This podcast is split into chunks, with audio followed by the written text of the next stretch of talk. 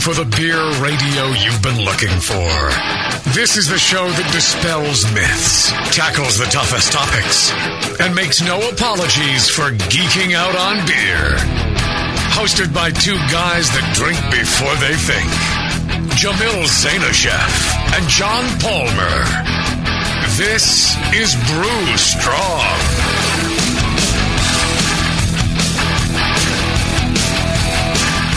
Hey, howdy, hey, my brewing brothers and sisters. Good day, good day. Yeah, we're back. Uh, Brew Strong.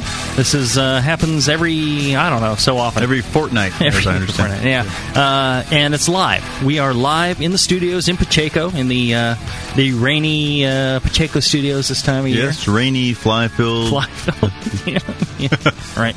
The big piles of poo that are in the studio are No, attracting the flies. beer. Oh no, that Open, was open containers of beer. That's the thing. that was the people listening. No, no.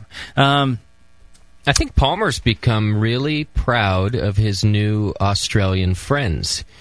In the last episode, he made us convert everything to the metric system. Right, And right. this episode, he used fortnight. Uh, the bunch of good mates down there. yeah. yeah. I like it.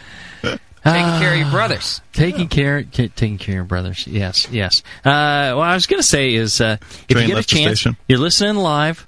Uh, what you can do, you know, all these shows are done live. This is uh, all taped and edited and then uh, broadcast. Uh, we do podcasts these after we do them live, but you can listen to them live. And the the way to do that, go to the uh, brew, www.thebrewingnetwork.com, and uh, you can listen live there. If you're a podcast listener, it's real easy. There's uh, a little bit of software to download, but it doesn't do anything weird to your system and doesn't, uh, you know, start generating ads or anything weird like that. And uh, you can also chat live. You can participate in the show. Uh, we answer some questions at the end of the show, and we uh, We encourage you to go, get in the chat room and ask us questions. and there's other people in the chat like-minded like you, and uh, they'll answer some questions, or you know, just a, a good time had by all, and that's uh, available to you as well from thebrewingnetwork.com. Go to the chat, uh, click that chat button on the on the uh, homepage. Uh, while you're there, take a look in the store. The store helps us keep this programming flowing, so you can get really cool uh, hop grenade shirts. Yep. I don't think there's any Brew Strong shirts right there right now, but you know that's that's Justin. He's you know he's, he's a little threatened by the show, but that's okay. That's okay. Uh, you can get a hop grenade shirt, which I really like. I wear it to, to pretty much every beer event I go to. I'm either wearing a Brew Strong shirt or a hop grenade shirt. Yep. I think I did my on keynote speech uh, in Australia wearing hop grenade shirt. Uh, the the the numbers in the in the store right uh, uh, currently all active. Get to the store, get yourself a shirt before they're gone. They're gone really quick. There's uh, uh, Brewing Classic Style signed by both John Palmer and Jamil Zainasheff. There are uh, next week. You're going to see some glassware, BN glassware. I love these. I'm going to start dumping a lot of my other glassware so I can have these. At These are nice looking glasses and Uh, they're good size too. Yeah, my wife. My wife. You like that? It's a good size. Huh? Okay, That's right. My Feels wife. good in the hand. my wife only al- allows me a certain amount of glassware, and I'm telling you, I'm, I'm gonna just dump a bunch of glassware to, to start putting these in there. I like these. These are very nice. I, I like the style of glass. I love the logo, of course. People want to make sure I didn't get those tumbler glasses, the iced tea glasses. you Yeah. know, the- No, those, no, those no, things no, that, that, no, that no, a lot of people think are standard beer glasses, but they're not. No, these are. The, I, I really love these. One, uh, you know, for What do you call the- these? Like the they're not. I call them Pilsner. glasses, but I don't no, know they're that not. that's they're their not name. Pilsner glasses. No, Pilsner people assume is the uh, the the tall one that flares out contis- consistently all the way Ah. to the top. Mhm. This is um, like a Not the- German. Not um, the tulip glass. No, tulip glass has a bulge in it. It's You'd a- get a Helles served to you in this if you were in Munich. Yeah, I think this is a great all-around beer glass. I'm so glad you chose this one. Great. Uh, Yeah, me you know the the the, the English uh, tulip glass is a, a a very good overall, but uh, when you tend to go lagers, I like something a little narrower so it doesn't get quite warm. Uh, but this still has a good, you know, the, the the top closes in a little bit to help trap some of the aromas, concentrate the aromas. Uh, overall, uh, probably one of the best choices. Yeah, Seriously, my, my not- favorite not style just 'cause glass you- too. Yeah. All right. Uh, It's one choice. yeah, I this bought a bunch of the good. Gordon Biersch glasses uh, because they were this style. That, and that's where I uh, literally, I, I just stole it from Gordon Right. Biersch. If you, I if- love that style. If you if you try drinking a lot of different beers out of that style of glass, Yeah. this is your best all around glass. It really works for almost every every style of beer. There's some that you need a thinner glass with more of a bulbous shape at the bottom so you can warm it more. Mm-hmm. But the majority of beers will do really well in this glass. I think that's a, Great. a fantastic choice. And uh, Available this week. yeah, there you go. Uh, and uh, you know, we talked. Uh, you know, uh, previously you talked about how I was going to uh, Nashville. I went to Nashville That's right. for the uh, uh, Music City Brew Off. That should have been a good conference. It was, and I, I'll tell you, the people there were fantastic. You know, uh, Good great, bunch of great, brewers down great, there great group Yeah. of folks. Uh, well, I'll tell you, I think the uh, no offense to the uh, professional brewers there, they're doing a great job, but the home brewers there kicking some ass. I don't doubt it. I don't doubt it. I went to this guy's uh, bunker. Uh, they called the bunker, and uh, you know, a very impressive brewing setup with like a lounge and you know, stuff. I mean, puts puts anything to shame that I've seen in most people's uh, places, except maybe Doc. and uh, and they served me some fantastic beers. One of the beers was this Doppelbock that I could find nothing wrong with. I mean, the only thing that wrong with it is my glass kept getting empty, so there must have been a hole in the glass or something like that. and uh, I was exhausted. I, I, you know, I didn't get much sleep the night before. I got like two hours plus the plane trip. So you know, and uh, I still stayed till like two thirty in the morning. You know, sucking down glass after glass of this Doppelbock. That was uh, one of their late members. Uh, and I can't remember his name now. It's just they told me make sure you remember his name, which was Ed. Uh, uh, I don't know. They'll they'll call me and let me know, and I'll mention it again on another show. But Fair enough. uh, you know, there was, and, and one of the things was there was a guy there who was like the tasty of that Nashville. club. Oh, okay. Yeah. you know, and, and uh, th- that was the first place that I started to realize that every beer brewing group has its own Taste tasty. McDole. Yeah. Yeah, it's got its own tasty, and uh, I think you know our tasty is the best. Mhm. But uh, I was really, you know, impressed with this one guy. I can't, you know, it seems like it was years ago, so I can't remember any, anybody's name, and I'm, I feel so bad about it. But um, I could see the guy's face. I'm good on faces. I'm really bad on names. But uh, you know, this guy he had me try like you know uh, several of his beers, and each one I'm like, oh wow, that's really tasty. that's really good. And this is how Tasty got his name. You know, Yep, yep. tasty beers, and uh, uh, you know, I was very impressed overall. And and uh, one of the things about this event is that uh, the proceeds go to charity, to a child's charity. So they're not taking in money so they can have some drunken bus tour. Right. They're not taking in money so they can buy, you know, uh, you know, more equipment for the the club brew house. They're Right, taking the right. money so they can give it away to benefit people that uh, you know are less fortunate than themselves. And I think you know if if everybody, you know, so I I don't want to get on clubs, but uh, if you got a, a, a sizable club that can put on an event like that, you ought to think about you know donating the proceeds to charity. Yeah. You know, do something good good out of it. I, I think I mean, a lot of clubs, you know, they figure let's let's kind of operate as a nonprofit and Mhm, let's you know let's break even, keep the costs low for people who want to participate. Right.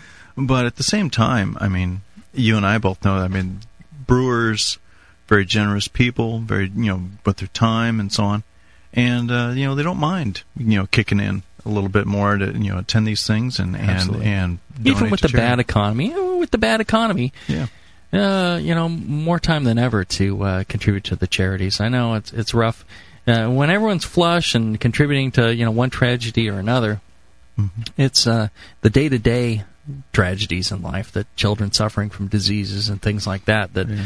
don't get a lot of attention. That uh, you know, something like the the folks in Nashville are Yeah. doing a, a really uh, spectacular job. I'm very, I was very pleased to uh, attend, and I was very, uh, uh, very uh, touched by you know uh, this group of of individuals. They, uh, you know, they really have their heads and their hearts in the right places, and uh, very proud to have been part of that uh, whole event. I went there. I, I spoke at dinner after everybody had five beers and, and a full and a, just a delicious dinner. Were you supposed to? Yeah. Okay. they asked me to, and I'm like, well, and, you know, people nodding off in the crowd. You know how I speak. Ah, nobody wants to listen to that. and uh, you know, then uh, I was uh, just, you know, just just uh, exhausted by by the travel and stuff. I can't go east. I can go west. You know, by evidenced by our Australia trip, I can go west. I can Yes. go west with the best of them, baby. But uh, east, I can't do. But uh, I had a great time, and it was a great group of people. And I think that uh, you know we should all uh, uh, strive to be uh, so uh, so kind and generous in our lives. That's a that's a great thing. Those guys should be real proud. All right, today we're talking about malt analysis.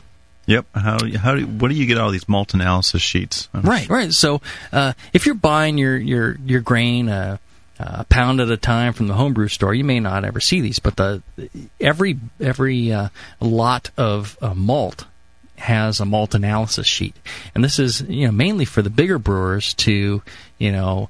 They're worried about you know uh, one point in uh, you know uh, Yeah, the, the potential efficiency. right uh, is going to affect them uh, you know uh, ten thousand dollars or something. Yeah, it's their So- bottom line, right.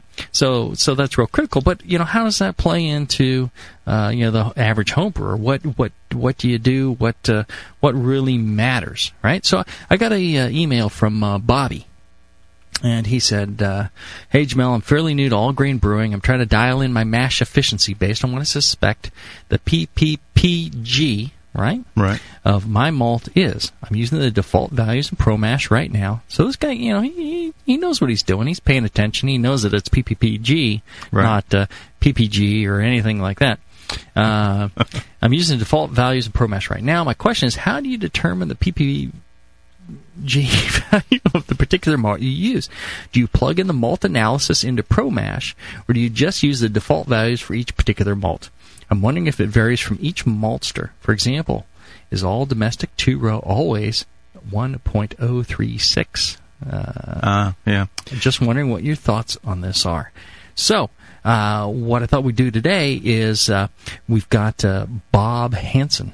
From Briess Malting. Reese Malting, and you're quite the expert on malt analysis as well as I. Well, as I, I know. sat at Bob's knee for quite a, quite some time. Bob and Well, Dave what's that got to do with malt analysis? it took me a while to figure this stuff out too, but uh, No, no, no. But uh, we both know Bob real well. He's, Yeah. he's a wonderful person, uh, real humorous. Uh, I actually hung out w- with him at uh, uh, the Hop School at, up at Hop Union, and uh, he's he's he's a he's a wonderful person, very knowledgeable, and uh, he handles uh, you know the production of extract at Briess Malting, so he knows quite a bit about what we're talking about. yep, professional Anyways. brewer too. Yeah, professional brewer, uh, award-winning professional brewer as True. well. Yeah. Uh, great guy, and we're, we're going to have him here, luckily, to talk about malt analysis and everything that means. So what we're going to do, we're going to take a short break. When we come back, we'll get together with Bob, you, listener questions, And somebody. some somebody. Yeah, all That's, right, that's what that sentence is, right? Bobby. Bobby. Oh, Bobby. right. All Okay. Yeah. Be back after this. Brew right. Brew smart. Brew strong. This is Brew Strong.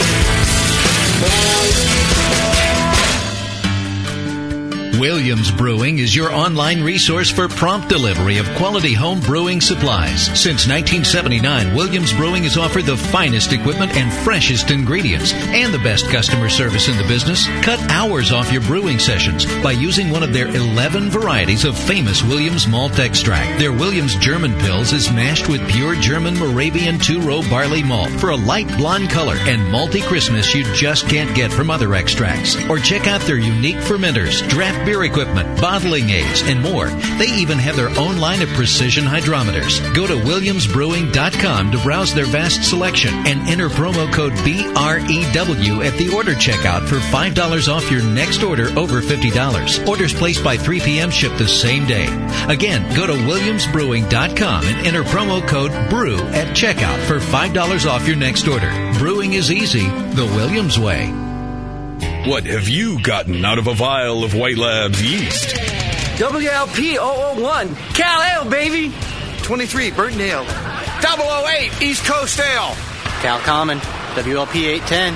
It's gonna be WLP 400 with beer. I got a sweet hoodie for my vial. Huh? White Labs, your source for great brewer's yeast, would like to invite all homebrewers to join the White Labs Customer Club.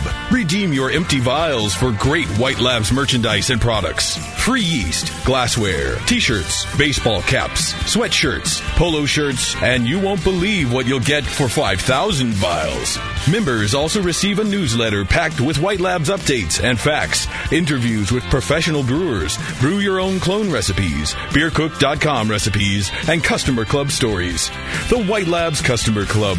Save your vials and get in the club. White Labs. It's all in the vial. Live.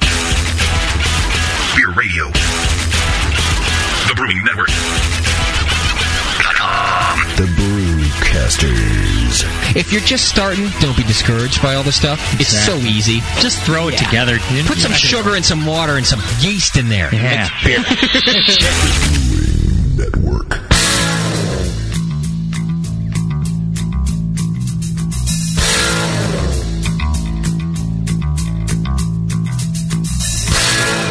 Learning to brew has never been so disgusting. This is Brew Strong.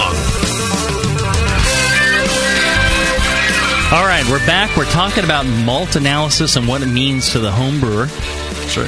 And uh, I've got here with me my, my, my partner in crime, John Palmer, and on the phone we have uh, one of the one of the, my favorite people in uh, in brewing and uh, and a, a great friend to homebrewers, uh, Bob Hansen from Briess Malting. You there, you there, Bob? Yeah. Hi, Jamil. Thanks Hey, for the great hi. intro. well, thanks. Well, and here's speaking of great intros. I was just remembering, and I know people complain about me waffling on uh, for too long, but I, the, I think the first time I met Bob was at one of the homebrewer conferences. Bob uh, spent a lot of time coming out to the homebrew conference in, Right. in the U.S. and uh, presenting some great information and being uh, available for homebrewers, which is really nice of him. But uh, I think the first time I met him, I was like, okay, you know, I got to introduce you to the for this topic and uh, I was going to introduce the speaker, and I said I thought I'd, I'd set up something. I don't remember how we got into this, but I, he was like, "Well, you know, uh, you know, I think he pretty much left it up to me." But I told him, I said, "I think I want to do something a little bit uh, unusual." and Bob was cool with it, and I introduced him as uh, the person to set the uh, the uh, the solo crossing of the Antarctic uh, record, speed record, and uh, he basically did it with malt extract as his uh, you Food know, his human food source, right? Or source of fuel. I remember that. yeah, It's always good to start with a joke. So. Well, the funny thing was, everybody in the crowd totally bought it. I think. I mean, there was maybe one or two people that already knew you that, that, that knew you didn't do that, but everybody else was like, "Oh wow, dude, dude knows how to work some skis," you know. Great. that was great, and people to this day probably still believe you hold the uh, the solo crossing of the Antarctic uh, record. Yeah, I, you know, I think you're just a bit too dry in your delivery. they, yeah. I think that's it. Yeah, yeah. Probably, probably. Anyways, uh, so you've been you you- you're always one of my, my favorite people, and I, I I really love seeing you at the conferences, and it's so so good of you to join us here to talk about malt analysis because I know I know you know a lot about malt as well as uh, uh, John Palmer here. So uh, let me kick it off. You know th- this. Uh, listener was was asking, you know, what do I do, you know, as far as you know, particular malt, you know, do I what number do I key in off of this malt analysis into ProMash? You know, is it really important to do that, or should I just pick with a, a, a stick with a default value? How much do these values range on the malt analysis? Is if I pick one uh, intermediary value, is that okay, or should I worry about you know whether it's a few points one way or the other?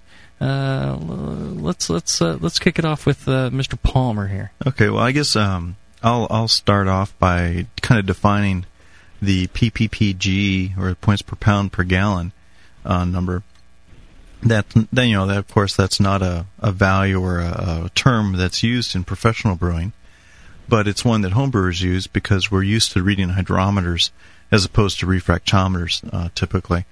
and what it means is uh, how many pounds of uh, malt extract or malt do you put into a volume of water uh, or to make a wort, and uh, and what gravity do you get it from, get from it?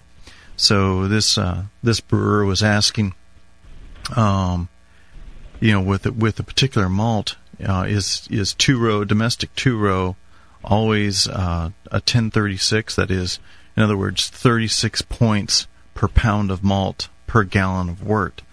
And uh, Bob, I think you can probably take it from there. You know, um, are how how similar are uh, all you know two row base malts um, across the across the spectrum like this? Well, you know, they're all pretty similar. It, I think it. Uh, you really got to look at what kind of accuracy are you expecting, or what kind of accuracy do you need. I think uh, a lot of the value in the brewing calculations are really for you know rough value and getting your your recipe approximately right. Um, you know when you when you start to worry about the variation in them, I, I think it's usually the bigger brewers who are really measuring their brew house efficiency and you know um, uh, gaining or losing uh, hundreds of thousands, if not millions of dollars, based on the errors or the differences between one batch of malt and their ability to uh, properly capture it. Yeah. So, Small brewers, you know, I'm not sure it you know it, it has as much meaning other than it's always good to understand your efficiency. Two rows will, in general, um, vary uh, not only from um, I, I would say uh, supplier to supplier a little bit, but also um, they're going to vary based on uh, breed and, more importantly, uh, crop year. Where you'll see things like some years, if there's a real bad crop, you'll get high proteins and uh, result in low extracts. So this is something that's critical to you at Briess because you want to have a real consistent product. So people year in and year out can expect your extract to to provide the same uh, uh, specific gravity and you know the same fermentability and all that. And you're you're you're totally on top of this. I know, right? That, that, that that's something that's a given. But in the homebrew setting, it's probably more critical. You know the amount of uh, uh, you know your your mash to water ratio or you know how fast you're sparging or pH or any of those other things. Is, is that true or, or am I uh, oversimplifying? Well, I mean, in general, I, I think you're right. You know, the yield of a malt, it's not going to vary so greatly that I think at a home brewing level you're going to um, need to adjust your your recipes. And most recipes that are written that you see from homebrewers are are just written based on pounds of malt. They they don't ask you to take into account you know the yield. Um, I would say that from a, a homebrewing point of view, and actually even from a big brewing view, big brewing point of view, um, how efficient you are at getting that extract out through good sparging or, or, or, or you know good mashing techniques is maybe more important to what you get out than the actual you know malt analysis that is what the malt gives under ideal conditions. Does that make sense? Yeah, I guess one one thing I kind of forgot to mention was the conversion from uh, gravity points to the kinds of numbers that we see on a malt analysis sheet. Um, the the uh, most typical number that we'll see on a malt analysis sheet to describe the amount of extract we get from a malt is the what's called the extra, extract fine grind dry basis, and that's a percentage by weight.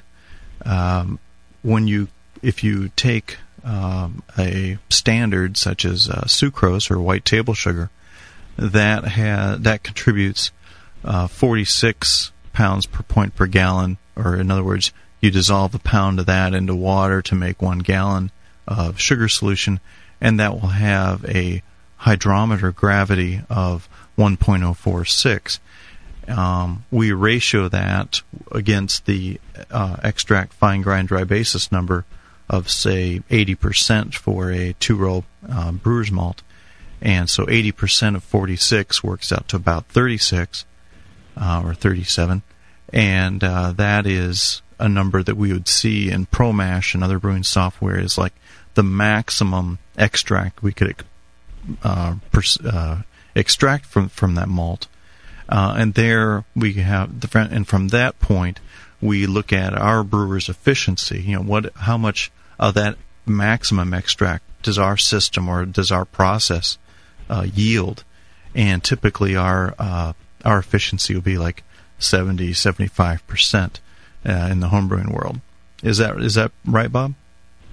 Yeah, that sounds about you know to be. I mean, I think most homebrewers are satisfied with that type of efficiency, um, and I, I think you you summed it up uh, pretty well in terms of um, you know, the fine grind dry basis being being the one number that's important. I think actually, I mean, quite quite realist, realistically. Um, it's more the as is numbers that are truly more meaningful for the brewers, the ones that take into account the moisture. Um, and the one that usually is the most meaningful is the is the coarse grind as is. That typically tells you the the type of yield you should expect to get out of uh, out of a grain. Yeah. So like fine grind dry basis is your theoretical, but your your realistic maximum is the coarse grind as is. You're saying. So that, yeah, that's correct. And and the well, except for the dry basis is actually it removes. Um, it, it's more of a. It's really just a calculation, and it removes the variance of the effect of fluctuating moisture. And really, all those yield numbers, it's kind of crazy that as a maltster, you're actually supplying four numbers, four standard numbers for yield. Um, and maybe to uh, to just break those down quickly so that you know, uh, homebrewers can understand why there's four of them and, and really what they mean and how they're relevant. There, there's two main types. There's a coarse grind, and there's a dry basis and as is, and then there's a fine grind and again dry basis and as is. And the coarse grind is um, it's actually if you were to look at a coarse grind, and I think John, I think there's some pictures of what a coarse grind looks like from a lab grind in your book, if I remember correctly. That's right. Um, it's actually what a homebrewer would consider a very fine grind. The grain's pretty busted up, but it, it, it's you know representative of, of uh, you know the, the probably as as fine of a grind as a brewer would want to run through a lauter tun. Mm-hmm. Um, so that those mash analyses are really relevant to people who are running lauter tuns, and I, I think all all you know home brewers are really running lauter tuns that, I, that I'm aware of, or you know something similar to that. Fine grind is actually a flour. You grind the grain all the way down to a flour, and you, you make a mash out of it. and You get everything you can out of it, um, and it's representative of the yield that you might get if you were using a, a fine filtration apparatus like a, a mash filter, uh, which is another means of solid like uh, solid liquid separation that's used by brewers. And that's one of the big reasons for having both a fine grind and a coarse grind is it relates to two types of common brewing equipment that are used by very big brewers.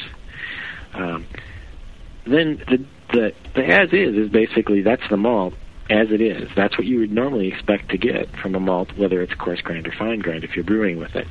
The dry basis number is basically one that um, you generate from the original analysis of yield by just removing the effect of moisture.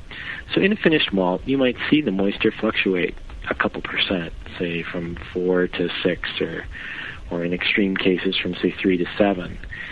Um, as a, a customer, a large brewing customer, you could look at that and say, well, uh, you know, the yield is down. But then if you look at the dry basis analysis, you'd be able to say, well, actually, if it weren't for the effect of the moisture, which is off by a little bit, this would actually be malt that yields a very high amount.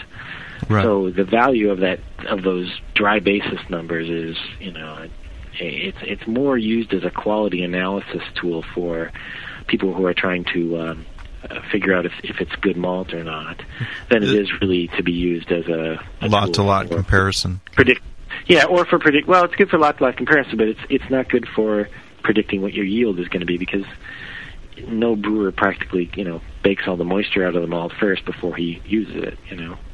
So uh, that, that's one question I have is, uh, you know, uh, let's say I buy uh, a couple of sacks of uh, two row and I store that in my brew shed in a in a trash can in a in a plastic bag. That's that's how I do it. And uh, it starts out a certain point of moisture, and you know, water being uh, quite heavy, I, I imagine if it just gains a percentage or two of moisture over time, uh, that's going to throw off my measurement quite a bit, right? So if I uh, weigh out, uh, uh, you know, 10 pounds of two row when I first get the malt, fresh from the maltster, versus, uh, uh, you know, six months later after it's, a, I'm living in, you know, sunny Florida where it's really humid and it's pick, picked up a lot of moisture, then uh, you know all of a sudden I'll see my efficiency drop, right? And and how do I how do I deal with that? How do I counter that? Is is sealing it in a in a plastic trash bag effective enough? Yeah, you know, I, I, Jamil, it's, it's unfortunate that you, you have so little respect for your malt that you're storing it in trash cans and trash bags. But uh, I actually sleep kidding. with it, but but my wife got angry. Oh, hey, well, that sounds that's more like what I do. So, um, anyway, um, but I mean, now, now you're getting in really into into a malt storage question, and um, the, the ability the malt to pick up uh, moisture from the air is really based on the relative humidity of the air in the area that you're in. So, yeah, if you're in you know dry areas, it's you know you can store malt really in a bucket with a lid, but if you're anywhere where you get higher relative humidity, say, you know, really even above 30%, because malt is a fairly low relative humidity product, and you store it open, it, it can pick up moisture from the air. And when it does that, it gains weight, right? So you weigh your recipes out based on a weight, and, you know, you may look at a COA or an analysis of this malt. Well, if the malt picks up three or four percent or maybe five percent moisture because you're living in Louisiana and yeah, like you said, storing it in the open, um, you will lose that much. Um, you know, basically, to, to figure it out, you would divide by um, you know the you take the the weight and basically um, multiply by I think it would be uh, one plus you divide I'm sorry you divide by one plus the uh, gain in moisture. So but but in general roughly you could say a one percent increase in in um, uh, moisture would roughly you know reduce your yield by about one percent or about 0.8 percent so yeah if you pick up uh, four or five percent moisture which is kind of an extreme case you know you will lose that much yield as well Well, because they dry these malts out fairly aggressively, right? And uh, they try and get them down to you know four or five percent. And some some of these places in the country are very humid, very soggy. Yeah, Florida. Now, I can imagine you, you in Louisiana, like you're saying, that you could pick up quite a bit of, of moisture enough to enough to throw you off a few points in in your uh, your Doppelbock or something like that, and and wonder why this malt isn't producing so great, right? Yep, um, and and uh, you know, really, what would happen with malt is that you know it will absorb moisture, and really this is true of any food product or, or anything. If if you put it a low relative humidity product in a, without a moisture barrier in an area with high relative humidity, it'll suck up moisture until it reaches equilibrium.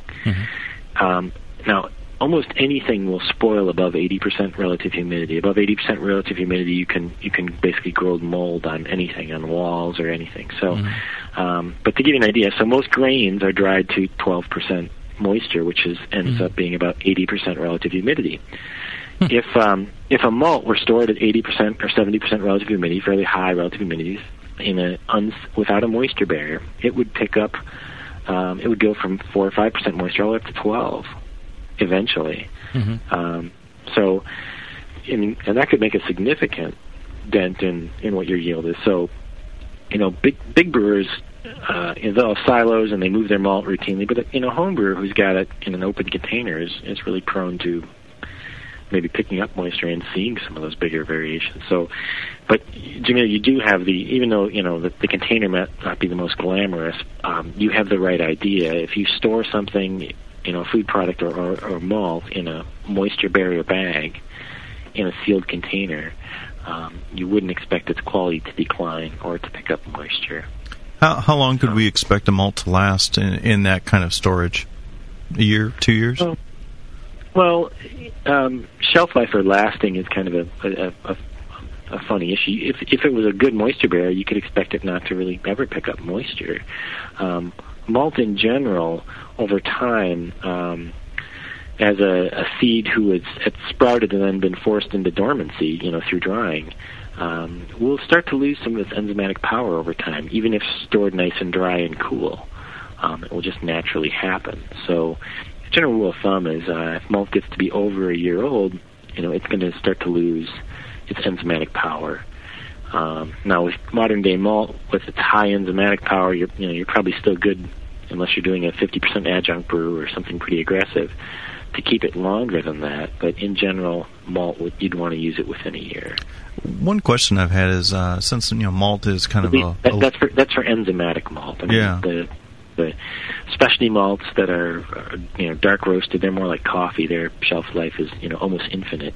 Okay. Um, though their flavor might degrade a little over time. And and uh, does moisture play a role in that? I, I've always had this assumption that the higher the, the moisture content, the easier something will oxidize. Or, the, you know, that the moisture plays a role in oxidation. It's uh it's almost like a catalyst for oxidation. Um, yeah, moisture does does play a role um, in oxidation. There's a uh, again, there's a term. It's it's not just the moisture. It's really more the relative humidity of the product, mm-hmm. And various types of oxidation are, um, you know, have minimums or maximums at uh, uh, different relative humidities. And actually, um, very moist products uh, oxidize faster, and very dry products oxidize faster. So, malt, you're lucky, is in an area where you know it's kind of at a minimum. Mm-hmm. One one question I've had, Bob, is that you know since malt or enzymatic malt is kind of a living organism, does storing it in the freezer uh, degrade it? Uh, no, not really. Um, you, it's probably better than you know other storage. Um, in that, I guess I would say temperature is not bad, but I think you know that freezer storage, uh, you get things like freezer burn, and uh, you know, um, it, it wouldn't necessarily be any better than cool dry storage. Put it that way. Oh, okay. And it can suck the moisture out of things as well, right? That uh, a, a possibility. I know the enzymes It- won't won't degrade for the Yeah. temperature. But I guess I mean Yeah, we're we're still assuming oxygen or uh, moisture barrier bags, plastic bags, and so on. All right. Yeah, as long as you have a moisture barrier bag that's a good moisture barrier, um, yeah, it won't it won't suck the moisture out. But yeah, you know, um, everything moves to a state of equilibrium in terms of relative humidity. So if you don't have a moisture barrier bag, you know, um, yeah, malt will suck moisture out of anything. It's actually a very low, a fairly dry product. I mean, it's when you think barley or wheat flour or wheat, you know, normal grains are about 12% moisture. They're about 70% relative humidity. Malt at 5% moisture is, you know, it's below 30% relative humidity. It's actually a fairly dry product. So if you ever, you know, commingle or store or mix them together, they'll suck the moisture out and move to, you know, a relative humidity equilibrium. See, this is why I love having you on the show. You know so much. Every time I've talked to you, you you you just blow me away with with not only your knowledge of the the science behind things, but how you've thought about how they apply to brewing and typical brewing scenarios. Not only professional, which I know you you, you you're very well versed in, but you seem to really pay attention to what the homebrewers are doing. I really love that. Uh, we're going to take a short break, and when we come back, I want to get into uh, some of the other numbers on the uh, malt analysis. I, you know, I look at that, and there's a whole spread of them, and I wonder, you know, diastatic power, or you know, uh, some of those other things. You know, what what do they mean to us as homebrewers? We'll be back right after this. Keep your carboy cap on. This is Brew Strong. We'll be right back.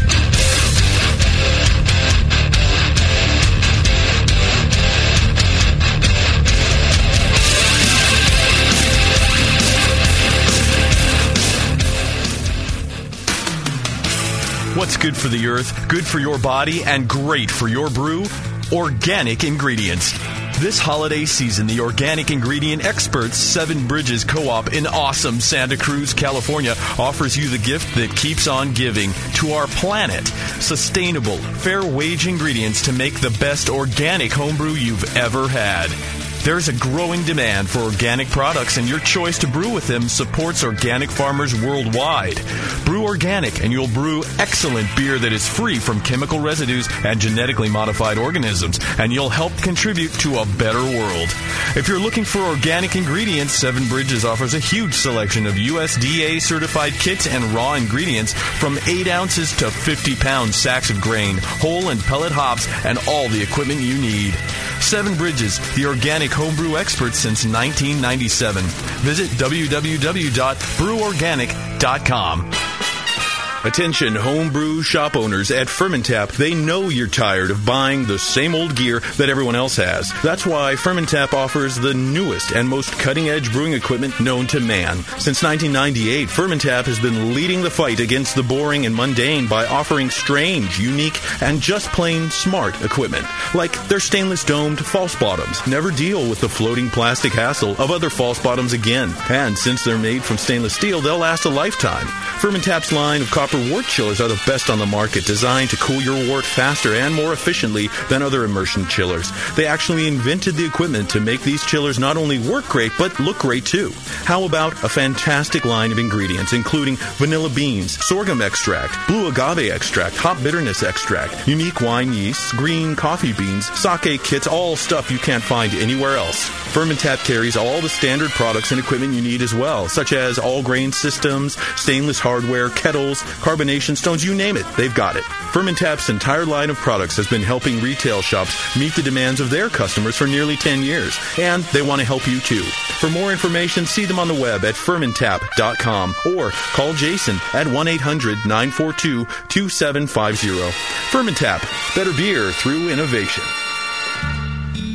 Did you know that every day a brewcaster goes to bed hungry? Did you know that that brewcaster is silently calling for the help of people just like you?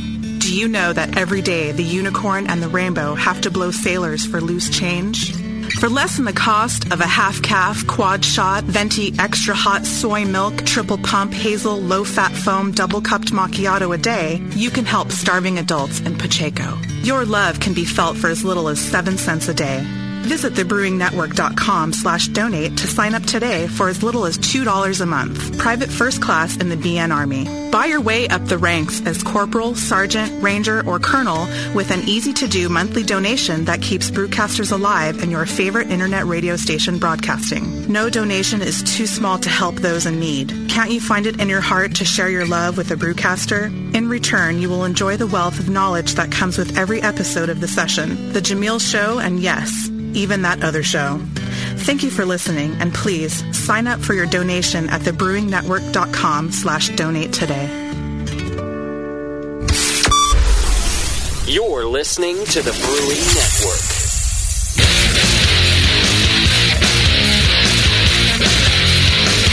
Back to the two guys that know how to turn beer into beer.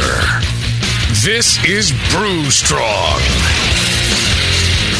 All right, we're back. We're talking about uh, malt analysis, and you may ask yourself, "Well, you know, why does malt analysis mean anything to me? Don't I just you know throw the malt in the in the mash tun, or Why you do know, I need to know steep this? It? Yeah, why do I need to know this? Well, yeah, we've got one of the uh, foremost experts on uh, everything malt and uh, even everything extract. And this guy, Bob Hansen from Briess, he knows everything extract and everything, you know, brewing with extract and brewing with grains. He knows it all. Award winning uh, uh, professional brewer. And, uh, you know, one of the smartest people I know in the in the brewing industry. So we're very lucky to have you. Thanks, Bob, for uh, uh, spending some time with us and, and getting these things uh, answered and helping out our, our listeners.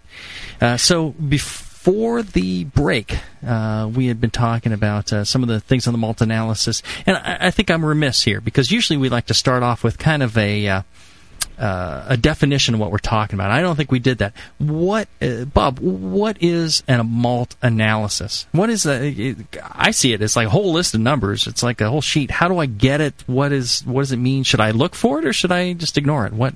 Tell us about it. Well, I, I, oh, uh, well, I guess I start where it's generated. A whole lot. Um, uh, um, when malt is made, you know, to make sure that it, it, it meets certain, you know, quality parameters designated by brewers. Of course, we analyze it, and the ana- analysis is basically a a sample, uh, a snapshot of the entire lot. Typically, it's an auto sample that generates everything throughout that you know, batch or kiln, you know, whatever was made. And we run it through all the analytical tests that would be relevant to both brewers big and small, so that anybody who's interested in if this malt will perform their, the way they're interested, the way they want, can look at that basically analysis, which is issued on the COA, and make sure it's going to uh, perform the way they expect or make adjustments uh, if it's not. Now, should my homebrew shop provide me this, or just if I ask them for it, should they provide me this, or not at all? I, well, um, I, I, again, we started to address that a little bit in the beginning. I, I would, you know, I, there are homebrewers out there that are just advanced, probably as any of the bigger brewers that exist in terms of what they're expecting out of their system and what they want to be able to predict and control and and the degree of accuracy they want in their recipe formulation. Um, that said, uh, the average home brewer um, really wouldn't be too concerned with um, you know a malt analysis sheet of a specific lot, as long as that lot you know was released by the maltster. It's normally guaranteed to be within the specifications that the maltster provides and you know perform as people would expect. Mm-hmm. Um, oftentimes, the the thing that a, a home brewer would be most interested would be actually the analysis that's listed on a um, a typical analysis sheet, and that's what they're most likely to see. Uh, you know, whether it's Briess or, or any other maltsters, all of us uh, on, normally on a yearly basis based on crop year, we'll issue a typical analysis for our malt, and that would be the average values that we expect our malts to fall into for that year. So, regardless of uh, the the crop year, Briess puts a, a lot of effort into adjusting their malting process and all that, so the final product is as close to kind of the center point of, of what you expect. So you can go year to year to year, and regardless of what the environment's doing, you're trying to keep it pretty close to the same. So I, I don't have to worry about it, is what you're saying. Look at it once for a particular malt you, you're choosing to use, but then trust the, the talent and, and science of the maltsters to, to keep it pretty close to, to center. Is that is that uh, accurate? Yeah, that's that's exactly right, and and, and that's why most homebrewers can you know completely successfully brew um, and get all the calculations they need just by using typical analysis, not ever actually needing to consult the, the lot to lot variance. Uh, the lot to lot variance is really more important for, um, you know, I would say larger brewers that are, you know, to whom those those variances can can make significant differences in in their for example, their yields um, or uh, their colors, or or in the case of uh, you know making an adjunct brew with 50% adjunct, uh, small variances in the enzyme power they may want to adjust for somehow in their process. Mm-hmm. Yeah, let's. Um, well, so what are the, some of the other numbers that we would see on a malt analysis sheet besides you know the the extract numbers we just discussed? You know, which tell us you know how much soluble extract you know or how, how great a uh, rise in a gravity we're going to get out of a particular batch of malt. Um, I noticed that there's I'm looking at a, a Briess uh, malt analysis sheet right now, and it has uh, protein, uh, S slash T, alpha amylase, diastatic power, color. I mean, uh, what what's with the protein and ST there, Bob? Um, well, you know, pr- protein uh, and S over T, uh, I kind of all relate to each other in that there, there's three actually numbers on there. There's total protein, there's soluble protein, and then there's S over T. Okay.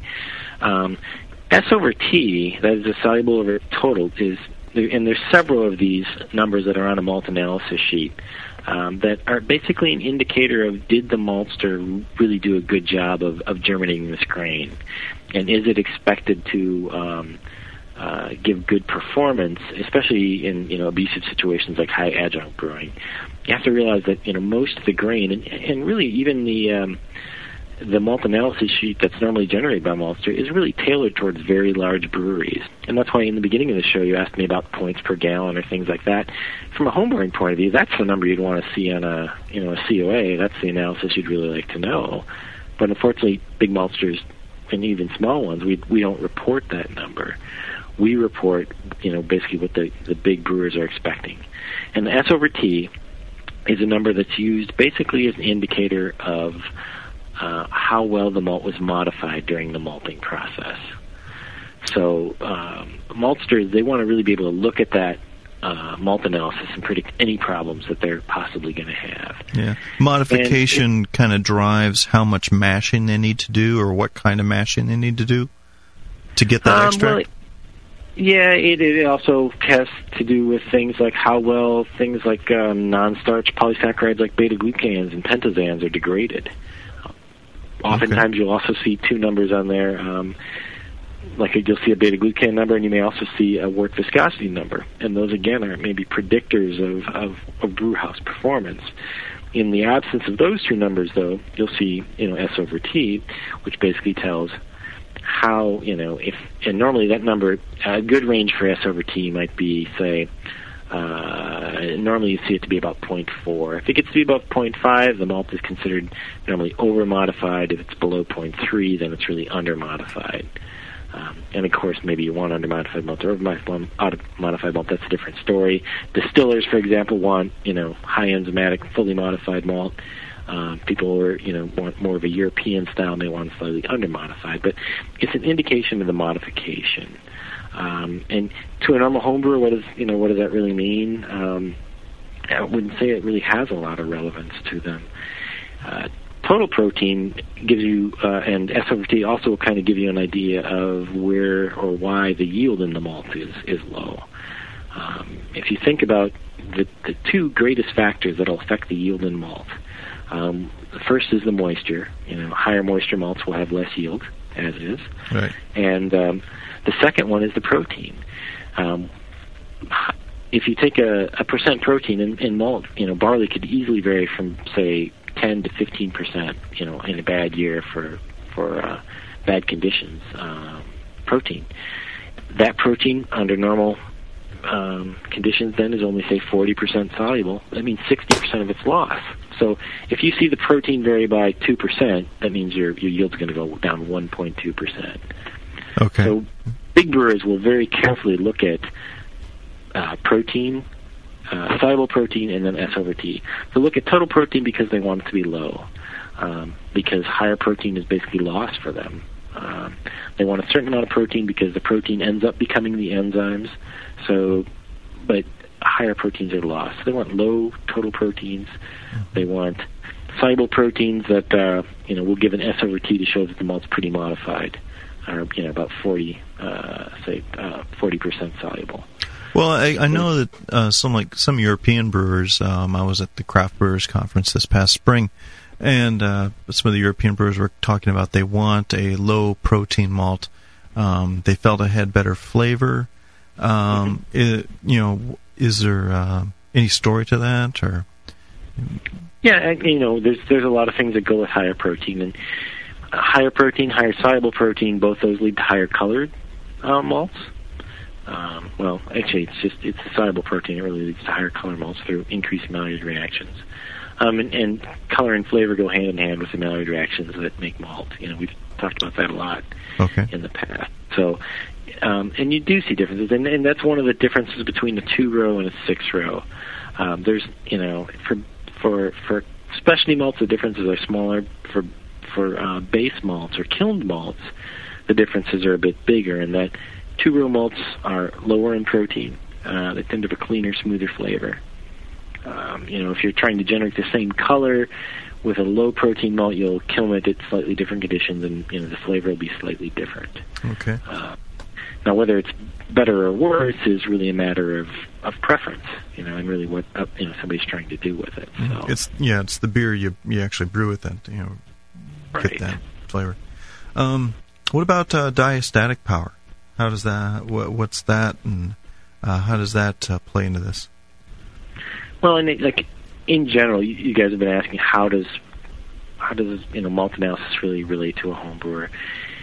He'd want to know that he's going to get a good yield out of it. He'd want to see what the color is because the color can kind of vary with, within you know um, with enough variance that it may affect his recipe if he's really trying to be tight. And you'd also want to look at the diastatic power. Uh, the diastatic power and the alpha amylase, um, those are both measures of you know the enzymatic power of the malt.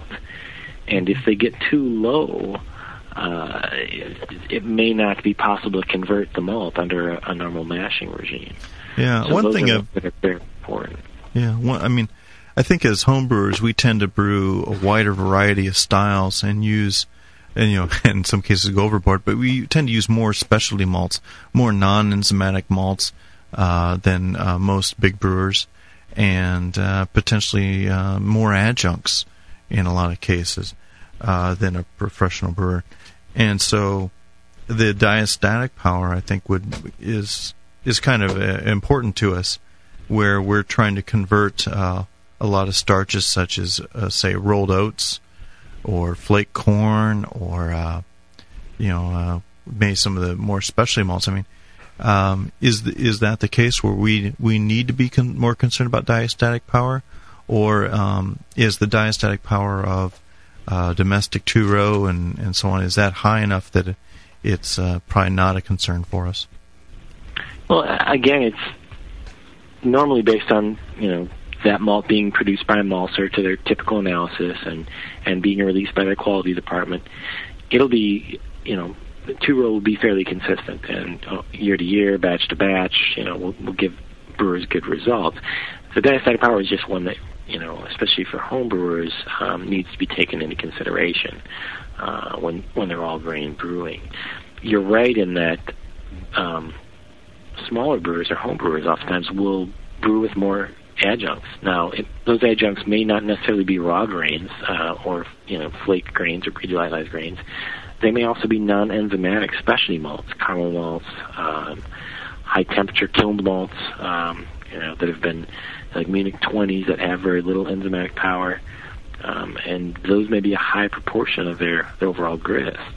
So modern malt um, is so enzymatic that it's hard to actually control it. And people who try to control fermentability by controlling their mash temperatures are often disappointed in the degree of, of control they can affect because the malt is so enzymatic these days uh, that you know, it just converts right away.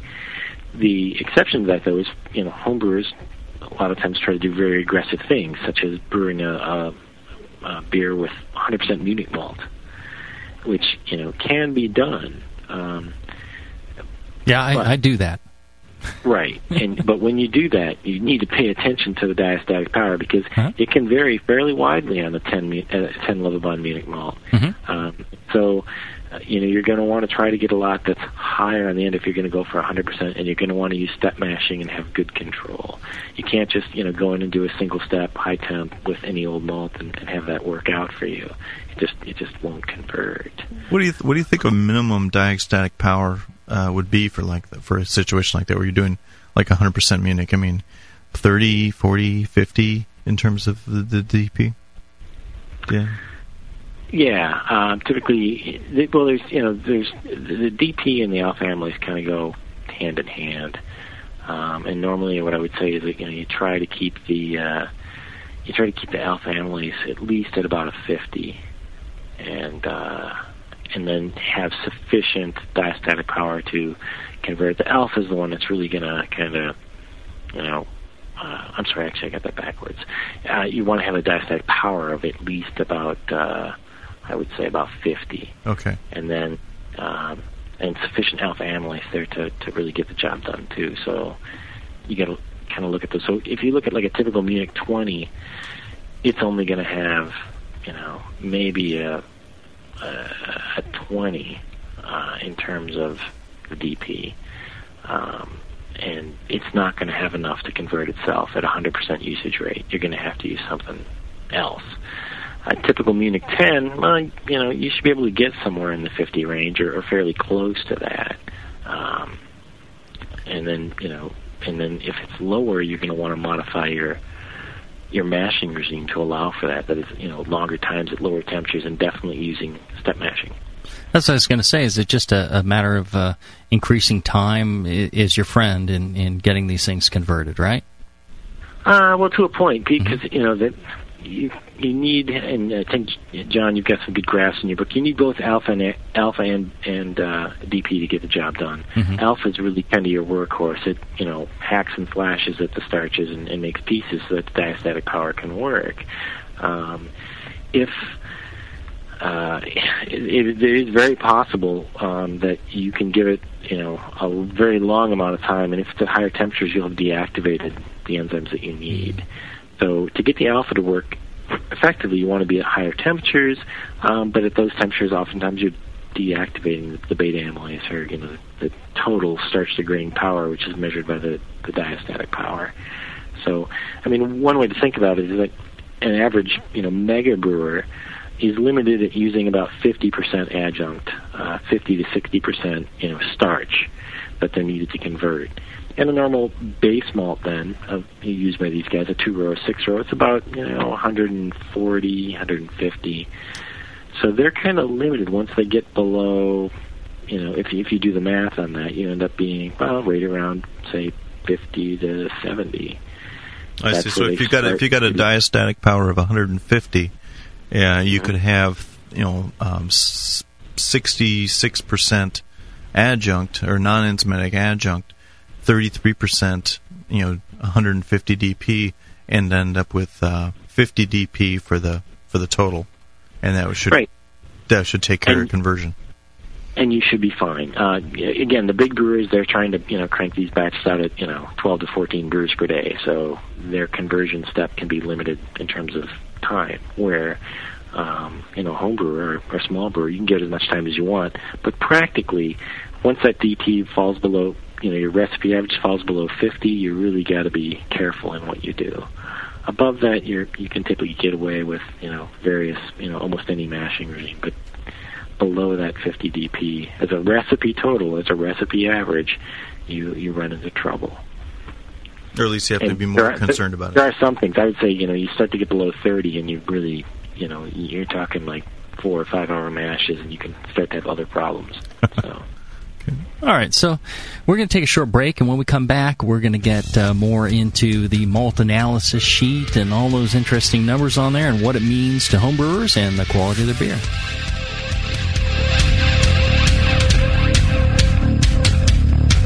Keep your carboy cap on. This is Brew Strong. We'll be right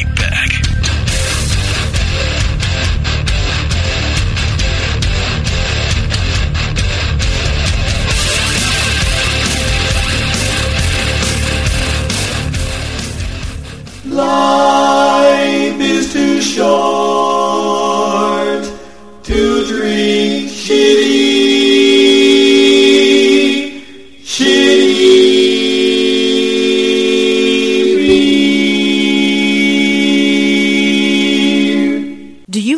Feelings of inadequacy? Do you suffer from shyness? Do you sometimes wish you were more assertive? If you answered yes to any of these questions, ask your doctor or pharmacist about tequila. Tequila is the safe, natural way to feel better and more confident about yourself and your actions. Tequila can help ease you out of your shyness and let you tell the world that you're ready and willing to do just about anything. You'll notice the benefits of tequila almost immediately, and with a regimen of regular doses, you can overcome any obstacles that prevent you from living the life you want to live. Shyness and awkwardness will be a thing of the past, and you'll discover many talents you never knew you had. Stop hiding and start living with tequila. Tequila may not be right for everyone. Women who are pregnant or nursing should not use tequila. However, women who wouldn't mind nursing or becoming pregnant are encouraged to try it. Side effects may include dizziness, nausea, vomiting, incarceration, erotic lustfulness, loss of motor control, loss of clothing, loss of money, loss of virginity, delusions of grandeur, table dancing, headache, dehydration, dry mouth, and a desire to sing karaoke and play all night rounds of strip poker, truth or dare, and naked twister. Warning: the consumption of alcohol may make you think you're whispering when you're not. Is a major factor in dancing like a retard. May cause you to tell your friends over and over again that you're in love with them. Also may cause you to think you can sing. Alcohol may lead you to believe that ex-lovers are really dying for you to telephone them at 4 in the morning. Alcohol may make you think you can logically converse with members of the opposite sex without spitting. It may create the illusion that you are tougher, smarter, faster, and better looking than most people. And it may lead you to think people are laughing with you. Alcohol may cause pregnancy. And it also may be a major factor in getting your ass kicked. So what are you waiting for? Stop hiding and start living with tequila.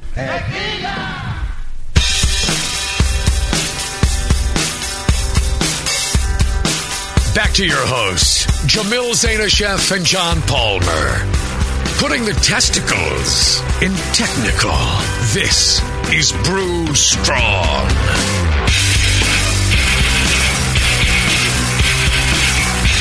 All right, this is Brew Strong. We're talking uh, malt analysis and what it means to uh, brewers. Where uh, our expert guest is Bob Hansen from Briess Malting, and uh, we were just going through uh, diastatic power and a couple other things on the malt analysis sheet.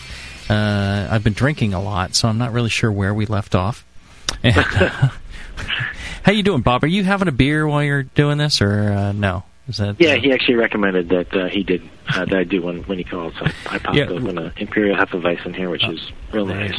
Well, we we we recommend that uh, uh, all our listeners drink heavily because the show is much funnier and we are far more attractive when when when the listeners drink. Imperial Hefeweizen is that your recipe, Bob? I think uh, I think I recall that uh, your Uh, Imperial. well, we, yeah, we have a pilot brewery here, so yeah, it, uh, I, I, uh, yeah, our original recipe, but uh, we didn't definitely didn't invent the style, but. Uh, it, it was it was actually th- I wanted to thank you guys too uh, before before we get off the air for uh, calling me tonight because um, the kids are just like cranked up on Halloween, Halloween candy. and I'm supposed to be putting them to bed uh, with my wife, but uh, because uh, it- I'm it's- doing this it's interview, work. I'm able to lock Dear. myself in a room and I gotta drink a beer Yeah. and talk smart. I got to So, work. I'm thanks that. sorry. Yeah. Sweet. Yeah. Glad we could help. Glad we could help. Oh, uh, well, let's see. Let's get, let's get back to the malt analysis sheets, I guess. So far, we've covered um, the uh, the extract, fine grind, coarse grind. Um, we didn't really touch on the extract, uh, fine grind, coarse grind difference, but that's that's pretty self-explanatory. That's the di- the percent difference between the two numbers. And uh, we also And that- pardon. If if you want if you wanted to, we can kill that one real quick too. That's also a measure of modification, similar to S over T. So each of those numbers has a meaning within themselves, and uh, the fine grain coarse grain difference is a measure of modification. You like to see it below one. If it's uh, you know if it gets higher than that, it can start to indicate uh, you know under modified malt. Um, because that means that it means that you Right. have to grind the malt uh, finer to to in order to get ac- get have the enzymes get access to the starches, right? Um, yeah, basically, and, and what that means is that you know then things like the non-starch polysaccharides, the beta glucans, pentosans, these things that are going to make it hard to get the extract out of the malt and potentially cause lautering difficulties, haven't been degraded. So, um, one of the reasons there's so many numbers on on a malt analysis is that in these big brewers are trying to find any number they can to predict brew house performance. And unfortunately, there's not a silver bullet number that will guarantee that you know someone's not going to have lautering difficulties. Each one of these is a little bit of a piece of one. So, lower S over T means you know uh, the malt was maybe under modified and could give some problems, but not necessarily. Okay. Um, higher fine coarse difference would also indicate that the malt was maybe under modified and may cause lautering difficulties. Um, but again, you know, not necessarily. There's not uh, a single number, even things like beta glucan that you can hang your hat on to say that, you know, this will definitively, at least within a certain range, um, you know, cause me a problem or not. So it's all just a list of indicators. Yeah, and any of those, if they get way out of whack, you know something's really wrong with the malt. Because, I mean, here's a here's a good example. You could get a batch of malt in that you know just five or ten percent of it did not germinate. You know, because it's a natural process, and for whatever Mm-hmm. reason, it doesn't germinate. So it doesn't grow at all, and it's you know growing these beds. The rest of it grows great, but this five percent doesn't grow at all. And you can have malt with high enzymatic power, good yield. You know, might look like it's going to perform very well in the brew house, but all of a sudden you have all these lautering difficulties. Is uh, is an indicator of that uh, phenomena that would would that be the uh, mealy, half, and glossy number percentages? Yep, that that's another one that you see that's trying to indicate you know how well the malt was modified. And again, you want to see. You know, you'd like to see it all mealy. You don't want to see glassy because that means that that's basically malt that did not grow. It's basically like barley because barley is glassy. You know, So, if you try to that- bite it, it'd break your tooth rather than bite in half. Right, just like barley versus malt. So you know, i i you know, all those are kind of indicators on, on kind of what was happening with the malt. A lot of the big numbers that you normally look at, enzymes, yield, things that you're really going to build your spec on, and you could still have good numbers there and not have good brew house performance. And again, this is a lot. This is really for big brewers who are doing you know 50% adjunct brews and trying to crank them out in you know an hour and a half. So it's not quite as important really for a home brewer.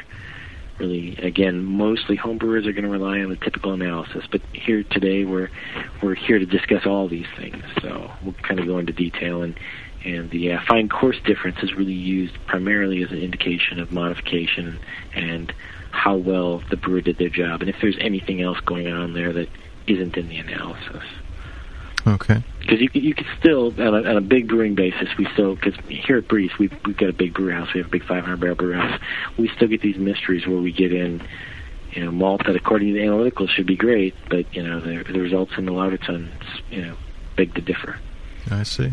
Uh, uh, can you comment on uh, how malt has changed over the last hundred years? I mean, you know, we and we hear as uh, as consumers, you know, we we hear about finest Moravian malts and uh, you know. Uh, and you know malts used to be less modified, and we have we need to do decoction, um, or versus single infusion. I mean, um, does the malt analysis sheet uh, shed some light on this for us in terms of making those decisions?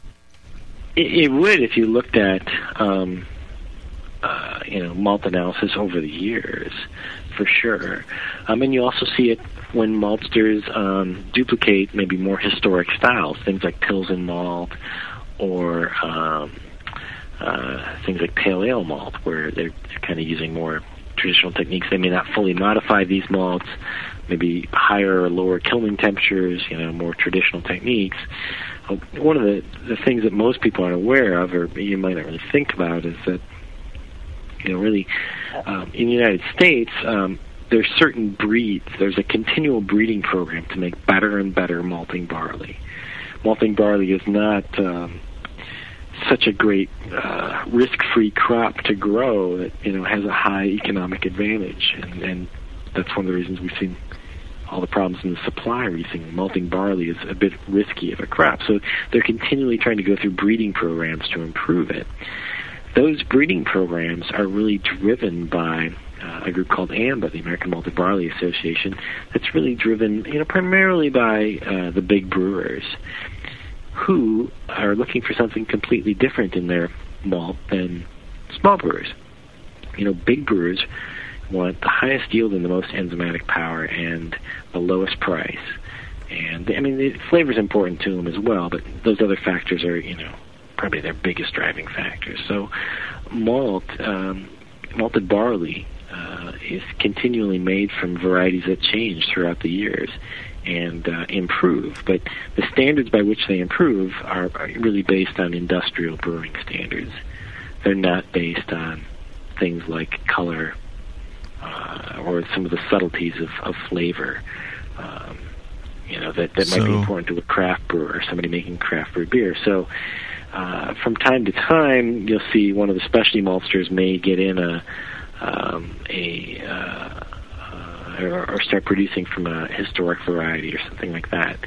But it, it's actually difficult to buy that barley because you need to realize as a brewer that maltsters we buy barley and somebody's got to grow that, and in order for the farmer to grow it, someone's got to go to that farmer and give him a real economic incentive to to grow an old variety of barley that you know uh, doesn't have disease resistance or lodges or doesn't have a good yield uh, because they like the flavor better. Yeah, I see. That doesn't that doesn't happen very often. Really, uh, most of the malt that's made out there is really made to be turned into kind of industrial beer. So over the years, malt has gotten better yields, better disease resistance, but also it's been specifically selected for higher enzymatic power, um, greater yield.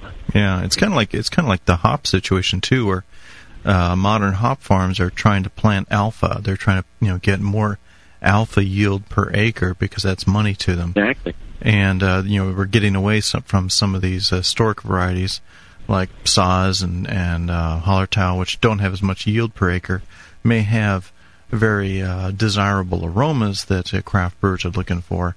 But in terms of the big brewers, they want they just want alpha. They don't care so much about you know the the specific aromas that a craft brewer might be looking for. And I can see where the same thing is happening in barley, where we're getting away from some of these older varieties that may have a little more uh, character to them as we go to a, a larger yield.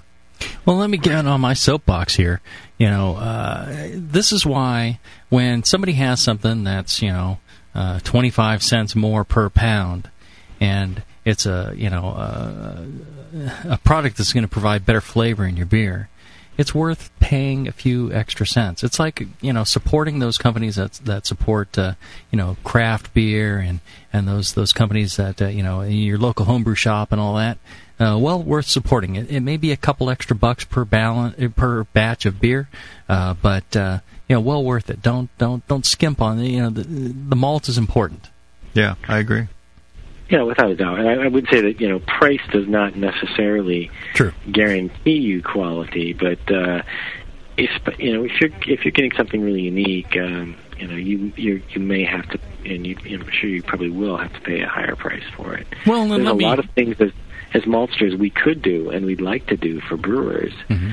but you know we can't make enough at the premium enough to pay Right. a farmer to grow a breed that you know isn't going to yield uh, a you know a profit for him. He's, you know, so it it's got to carry all the way through the chain and work for everybody. And oftentimes, to get quality, you have to pay for that. So Well, let me bust your chops over something you don't control, and uh, but I got to ask for my Australian friends is why can't they get uh, Briess uh, specialty malt products at least in Australia? There's no there's no Briess distributor down there. I looked on the web. Uh, you know, come Um, on. Yeah, yeah, no, not not in Australia, and we do so we do sell internationally. But um, specialty malts, there's some good specialty malt producers in Australia. So um, Yeah, but you guys produce a couple of unique things that I think uh, you know, people around the world would would really like to have. Well, we produce a wider variety of malt than than anybody on the planet because you know we we uh, we produce organic malt and we also produce six row and two row specialty malts. Where like a lot of European guys only do two rows, uh, so we already make a, a wider a variety, but we're just not economically competitive. And I mean, we'd be glad to ship a, a container to Australia to anybody who wants to to buy one. Uh, but A you know, I mean, container. How about a few sacks? well, you know, Or buy me a plane ticket to, to pay to the Australia, premium, uh, and uh, I'll load up my suitcase with uh, just malt. Yeah, well, we'll just Oh, got to tell we'll John Preston to order a container. I mean, yeah. any of the you know Briess and any any of the specialty maltsters or or Yeah. most of them. Uh, you know that's really what we do is we take care of special needs, and um, you know Australia is just not a, a market that we can be competitive in just due to, to shipping costs. We also don't ship very much to to Europe, um, so you will see uh, some specialty maltsters uh, malts even in areas where they aren't aren't economically competitive, where they make something that's um, very unique. So, for example, smoked malt. You know, there's smoked malt. It's a great malt, and everybody wants to have it uh, for certain recipes. But there's really only a couple that are commercially available. You know, there's a Weyermann one, and uh, uh, I think Crisp makes one. Is a peated malt and a, a smoked malt, and, and they have very different characters. Right. So. Um, we're actually this this year we're going to be producing a smoke malt as a limited Oh, cool. one-time thing.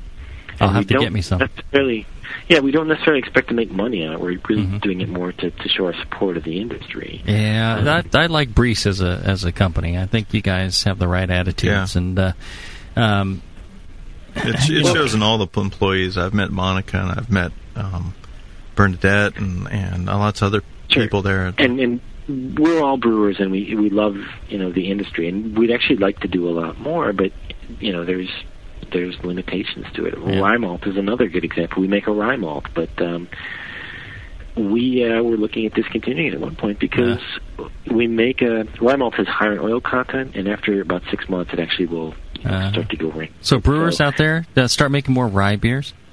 Right. You know, well, everybody loves rye malt. It's a neat Right. malt. It's interesting, Yeah. but the problem is everybody And loves it, but nobody buys There's it. there's So- nothing to replace it either. I mean, if rye malt goes Right. away, you're not going to be able to make those beers that you make uh, a couple times a year uh, that require rye, rye malt. It's a it's a it's a big problem.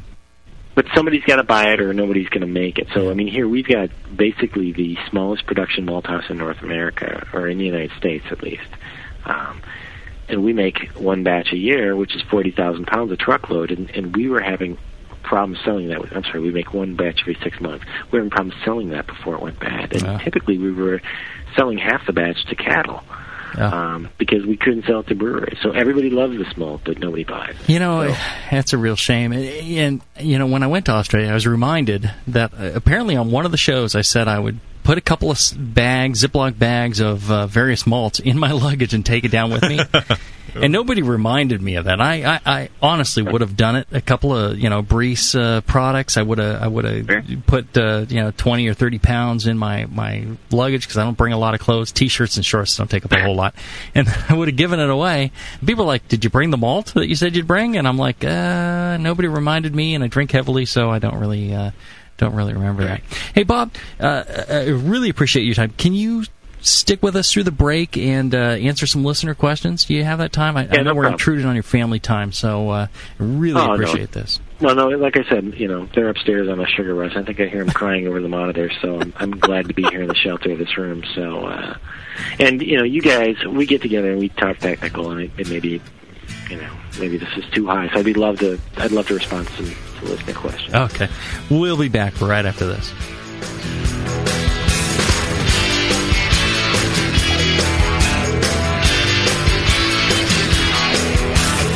Brew right. Brew smart. Brew strong. This is Brew Strong.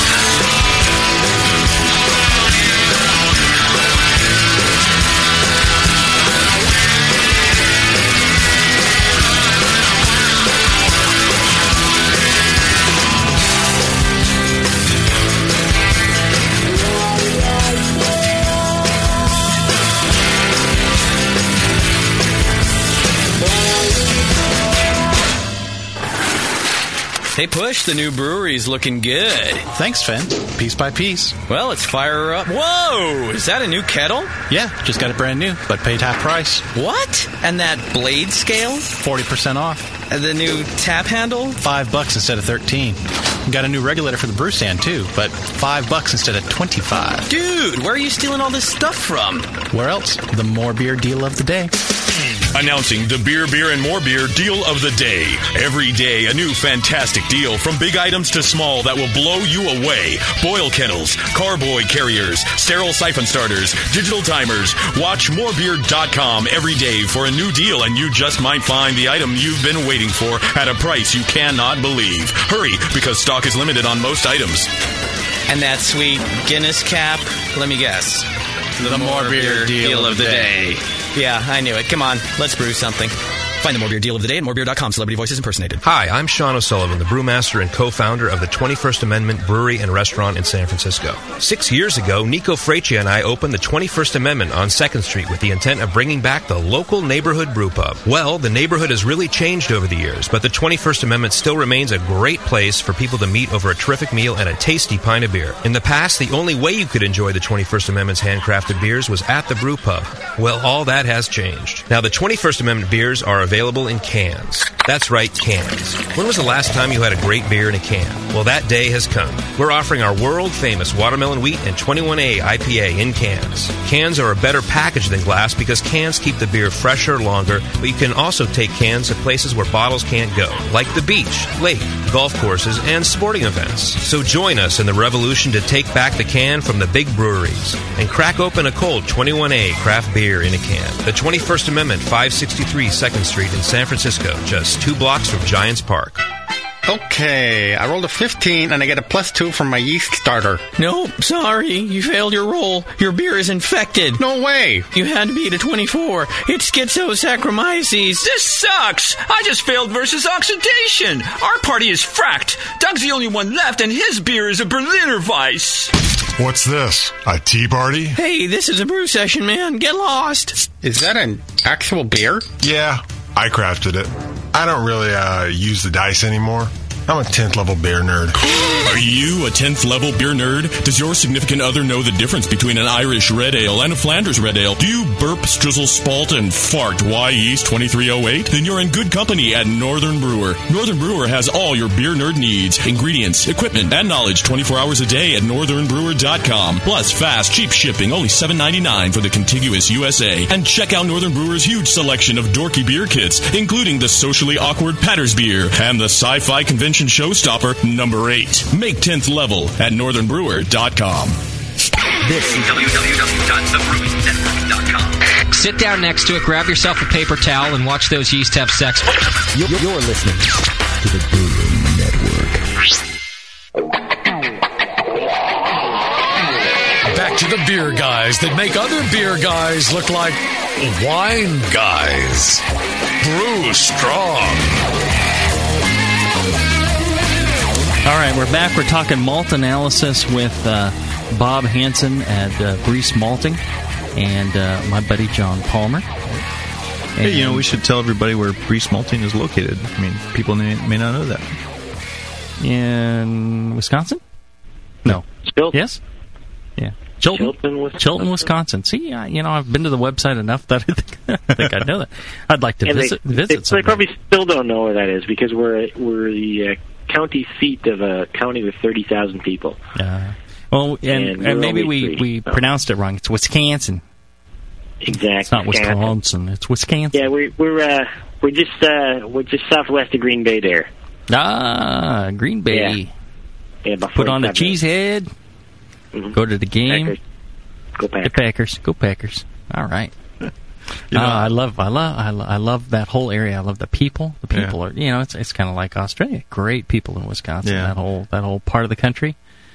Good, kind, you know, solid people. I got, I got, I got to tell a story. I, well, back in 2000 when I first met Bob. Um, That John's waffling. Go. sorry, but uh, Waffle I, on. I, I I landed in Milwaukee, and Bob had provided directions on how to drive up to uh, to Chilton, and uh, it was January, and there's snow all over the ground. It was like you know, week two weeks after Christmas. And as I'm I'm driving along, I'm listening to the radio, and like the uh, the, the the Packers are on. They're, they're in the uh, I guess in the playoffs. And as I'm driving along, you know these country roads in Wisconsin, snow-covered towns, and so on, you see the you see the snowman, you see the inflatable snowman. All with cheese heads. Yeah. And Oh, then, yeah. But, but then you see the inflatable Green Bay Packers in every yard that I passed. I mean, you know, there's Christmas It's a religion here. and and the Green Bay Packers inflatable. They're, they're passionate people out there. Yeah. They, they you know, they're they're loyal, uh, loyal people. You know, they're not they're not you know they're not you know yeah, and you get you, you, you get to the, the the big cities and the the coasts and the people out there are wonderful too, but I don't know, they lose some of that that that loyalty and uh, dedication that uh, I think focus. is yeah, well you know the the the, the hard work and you know I, I don't know it's a different ethic you know it's, uh, great people everywhere but I, I appreciate that Midwest uh, Well, mentality. it, it's not like Southern California. I mean, here basically for uh, about three months. If you're outside for more than you know. 15 minutes unprotected, you die. so there, there's a real motivation to work and be at work where it's nice and warm. Where, you know, Southern California, it's like, hey, That's it's true. nicer at the beach than at the office. So. Yeah, you can't fault those people either. You know, it's like you, Well, I don't know if it's, take it's, advantage it's of it. genetics. I don't know if it's genetics or you know the latitude or or maybe it's the environment because you know Well, there you go. See, ag- again. Bob Hansen, very smart guy. I always learn something when I when I speak with Bob. All right, Bob. well, You know, should one, come visit in February. I, I've been I've been uh, to uh, uh, uh, Minneapolis, St. Paul in uh, January. And uh, I got relocated there for work one time, and just spent a whole bunch of time wandering around there. Not so bad. It's a dry cold. You know, people Oh, don't yeah. talk about that. I was there. I was there wearing you know the stu- same stuff I wear in Yeah, San your Francisco nose for about four months. Yeah. Well, well, is it- all right, in San Francisco, you know, it's like 45, and I would like my coat and my blue jeans stuff. I went to, I had no other col- clothes. Went to to uh, Minneapolis, and it was minus four, and I was fine. I came back out to San Francisco. I was cold as could. We got a couple of people that work out there that, that live out there, and and they come out to San Francisco and they're freezing. They're shivering. I'm like, why are you guys f- shivering? You you live in uh, Minneapolis where it's it snows all the time. They go, no, it's much colder out here. It's the Yeah. moisture, the, the the sea moisture. That, you know, it just zaps the the the, the heat out of you.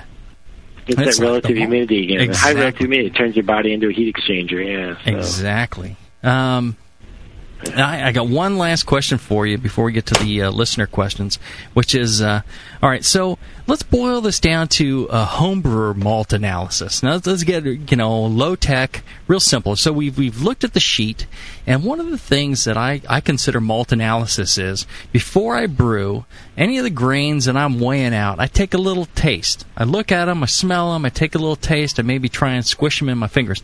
If they're mealy or something like that, I mean, what should I what should I look for when I taste that? Well, a, taste is important because regardless of uh, you know what uh, any sort of typical analysis that we might provide, and again, I think that's really the numbers that homebrewers want to look at is the typical analysis that are provided by brewers, because or provided by maltsters, because the specifics of batch to batch variability aren't as important on the homebrewing basis. But that said, those numbers are great, but nothing replaces tasting your ingredients because that's what you know. Those were the results when we analyzed it in the lab at our location, and who knows what happened to it by the time it got to you. I mean, there's a lot of great homebrew shops out there, and but you know things happen. So there's a few bad always, ones out there too. yeah, I mean, you should always taste your ingredients, I and if yep. you know if you find uh, anything wrong, if, or if you're suspicious about them, so if they're really, I would say when I when I bite into the malt flavors, when colors, I bite into the malt, what am I looking for? Um, well, nobody, I would say, um, has ever replaced the value of the chew test, and this is true even of big brewers. They still do, besides just making worts from their malt, they also do the chew test. So look for a good flavor. Um, I would also say, you know, look at the texture a little bit. Malt is a low um, moisture product, even the specialty malts. And when you chew them, you'd expect them to be basically slightly crunchy. If they're really soft, um, that may indicate that they picked up moisture and they're not being stored properly, or they weren't stored properly at some point in their life. You know. What kind of off flavors should we look for? I'm just you know musty, uh, moldy. You know, again, I, I think the biggest thing you need to look out for is you know people might be storing it in uh, higher relative humidities, and not not all maltsters. In fact, Briess, um, our normal bag for malt is not a does not have a poly liner. It's just a it's just a triple layer bag. So if you store it in an area that's 100% relative humidity while it's being transferred or stored somewhere, and it's there for a couple of weeks, and then it gets you know transferred to your homebrew shop, and they have it in the basement, and then they bring it up and whatever else, you know. I, I would say look for moldy, musty, any sort of off flavors. It should be clean and malty tasting, you know, and crisp um, and crunchy style. Yeah, and um, tasting tasting black malt and chocolate malt. Um, yeah, off flavors there. Hmm, well, it tastes pretty bad. It's kind of funny because you know if you've ever tasted cocoa, it tastes like crap too. So, uh, chocolate malt, black malt. Nobody eats coffee grounds or chocolate malt, but you know, yeah. or, you know, or cocoa. Um, but you know, but they're pretty stable. Yeah, they they're very stable, but in, in, in they're not as big of a concern. But you know, I think any ingredient that you have, um, I think the best way to learn how to be a good brewer, and this is what I used to teach brewers when I was working in the pubs, is taste your beer all the way through the process. Taste your ingredients in the beginning. Uh, we just had a return because uh, at I also manage the quality department. We just had a return where the brewer tasted the ingredients and they tasted bad, and then they brewed a batch of beer with them and they tasted bad and you know uh, we ended up taking care of the problem, and we're not quite sure of what happened with the original ingredients. But we said, look, you know, if you taste it up front and it tastes bad, just we would prefer that you don't Mm-hmm. brew with it and send us a sample so we can figure it out. It, it's same Yeah. same with you know homebrewers. It's like when you know one of the best things you can do. Yeah, you've got that analysis, but you should taste all your ingredients. You should smell your hops. You should crush them. You should make sure that you've got you know good aromas, and flavors there. And same with your malts. You know, throw a couple kernels in your mouth and and see what they taste like. You should have a good, clean, malty flavor. Should have a nice crunch to it uh, for specialty malts. Um, even for base malt, it should be fairly crunchy. If it's really soft and slack, it may indicate that the malt was not stored in the best conditions and may have picked up moisture. If there's any sort of musty or or grassy flavor, um, you know, don't use it. I, I think that's per, perhaps the, the the best advice that we've gotten out of this whole thing. I mean, all the other information is very interesting and, and useful, but I think that's you know kind of the, the key breakdown. And I and I know you know the folks at Briess. uh, you know quality products, but I know that uh, you know their main concern is that uh, the customers have uh, uh, you know make great beer from it. And and uh, if there's any problem, I know I know you guys have quality is I wouldn't say job one because that's somebody else's trademark, but uh, uh, you, you guys do a good thing there, and I'm I'm really pleased to uh, be able to use your products. All right, so we have some uh, questions from the listener chat, Justin. Yep, few questions, and uh, just in case you guys haven't blown Bob enough tonight, uh, I just wanted Bob's to point out guy, that uh, Bob tur- is one of the few guests who turned me into a listener tonight. I've listened to every word you've had to say, Bob. Thanks for being on the. Oh, really? Yeah, you really. well, I don't pay attention to anybody, but uh, man, I can't stop listening to you. You- You really have a lot of information, so thanks. Uh, let's see what we got from the chat for you, though. Um, here's a good question that came through. Somebody asked the difference between American and European malts. Uh, maybe a good example of that is um, American Pils, continental Pils versus continental something something like that. What are the differences that we're looking at when we see those? Um, you, you, I guess American malts versus European malts. I, first off, is sort in America in general, you see, um, I would say, a lot more use of six row malts um, across the board. It, it's more of the standard here in America because you know a lot of our beers are high adjunct brews, and so the big maltsters are demanding six row um, malt. And uh, we also have the unique, you know, kind of ability to make six row specialty malts because six row is the predominant malt here. Um, you know, we make six row and two row malts. So, in general, between Europe and America, you don't see a lot of six row malts in Europe. You see them more in America. Then, when you get to, um, you know, specifically, if you start to look at things like Pilsner malts and what are the differences between American produced Pilsner and uh, European Pilsner, um, there you got to start to look at you know uh, varietal differences. And if you look at uh, a pilsner produced by an American brewer, a Pils type malt that's made to duplicate a European malt, using that type of uh, breed of a malt, and um, you know using those malting conditions. So say making a, a slightly under modified, uh, low protein two row malt that would be you know more on the lines of what the the continental pilsner is. Um, you don't really see a lot of differences. Differences you might see would be, you know, subtle differences due to, to climate. Um, I think in general in Europe you'll see there's one or two malts that are actually unique um, because of say the the seed choice um, that they're using, and that would be maybe and maybe the malting technique. So something like a Maris Otter um, is a pretty unique malt, and nobody in the U.S. is making something like that. But when it comes to just like a Pilsner malt, if you're getting a, a true, you know, low protein two row under modified malt produced kind of along that tradition, you won't see a lot of difference between American Pilsner malts, uh, like the one we make, and, and what you see from, from Europe. Okay. Uh, here's another good question that came through from the chat. Uh, what standards, controls, or processes are in place to ensure that maltsters produce the same type of malt?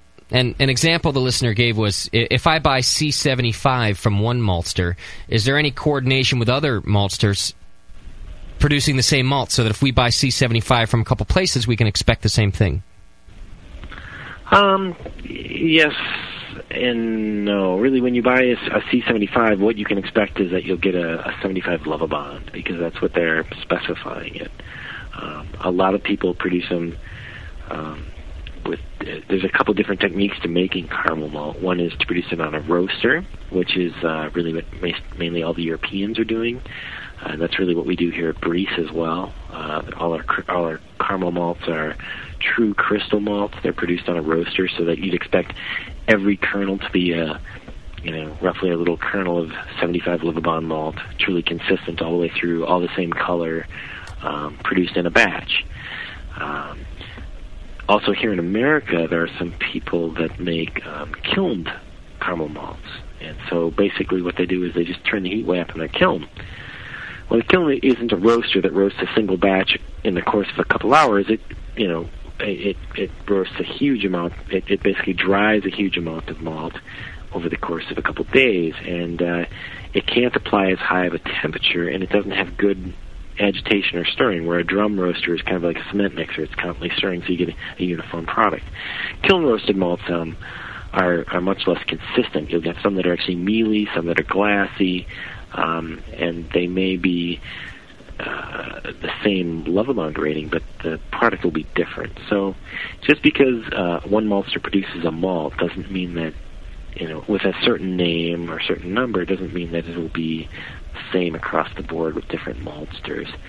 That said, um, the the question was really, you know, what controls do do maltsters have individually? Um, they really they specify their seed source, um, and it must meet certain parameters. And then they typically, throughout the malting process, control the addition of um, of water. They control the temperature throughout germination to control the germination uh, process, and then during the kilning or drying process, um, or roasting, which is also a drying process, they really can uh, they really control the relative humidity and the temperature, so they can c- get cons- consistent results. All right. Um, another question is uh, I'm really glad you guys brought up at the beginning of the show uh, temperature storage of malts. And one of the things that you kept uh, mentioning, Bob, was. Um, if it really is a moisture protective bag or or container that you're that you're sealing it in. So what are we talking about when we say moisture protective? Somebody mentioned, you know, vacuum sealed bags. Is is that what you're talking about? Are there other things we should be looking for? Well, I mean, vacuum vacuum sealing is great. Um, uh, and normally, plastics uh, you want to get, uh, and, and almost any plastic you're going to buy as a consumer is going to be that's intact is going to be an effective moisture barrier. Um, but you know, you're going to want to seal the bag with a twist tie or something that's going to, you know, allow it to seal. Because even there, you can get, uh, depending on how you seal the opening to the bag, you can you can get air ingress. Um, really, something that's going to prevent the movement of air in and out. And almost all bags would be good. Typical uh, bags that might not be good are certain, uh, like um, grocery bags. Typically, they don't have, uh, they're not uh, completely non-porous. Uh, Or like and, plastic uh, grocery bags, you know, the uh, the Yeah, exactly. They're you know they're they're not of the material that's necessarily going to completely prevent long-term ingress of moisture.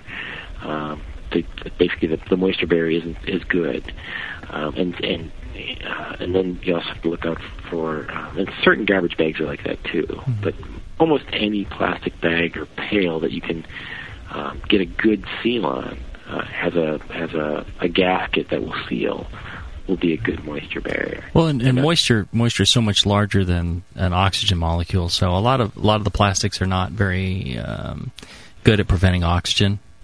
Uh, there there's some like the, the plastics that the food wraps are made of are, are good against stopping oxygen, but uh, a lot of them aren't. Uh, but uh, in the the water molecules being so much larger, um, you know that that also uh, uh, I think there's a few more plastics that'll that'll stop the uh, moisture. Yeah, and a lot of times it's the seam, and it's really only the really thin plastics in Hmm. general that uh, you know that you really have to worry about. But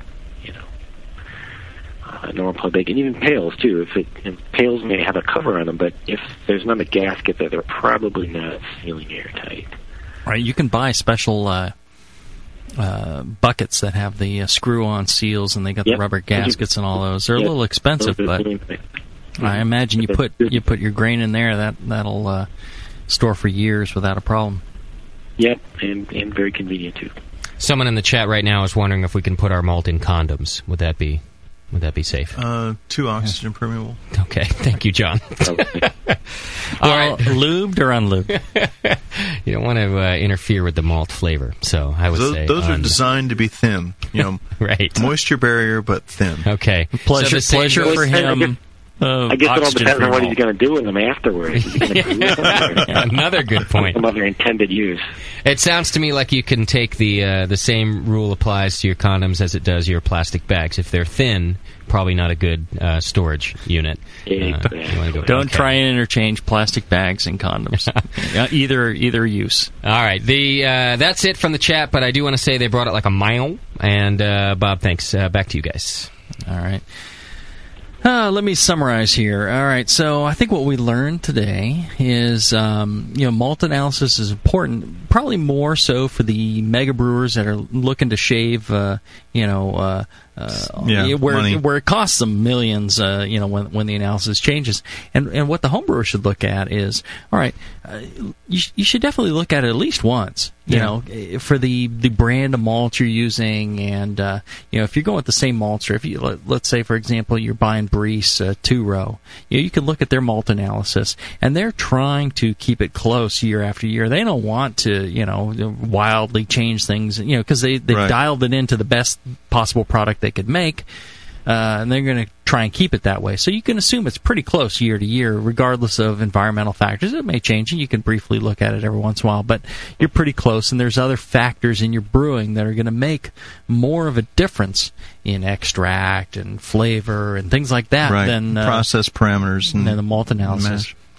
Uh, If you're if you're doing a you know like 100% Munich mash or using a lot of adjuncts, you're gonna you want to look at the DP and see you know you got at least uh, once you average everything out, you got at least 50 DP, right? Right. Uh, you know, if uh, so, if you got 100 uh, DP, you can use about half adjuncts and still be around 50, and and you may need to uh, make some adjustments in time and temperature in order to uh, properly make things convert.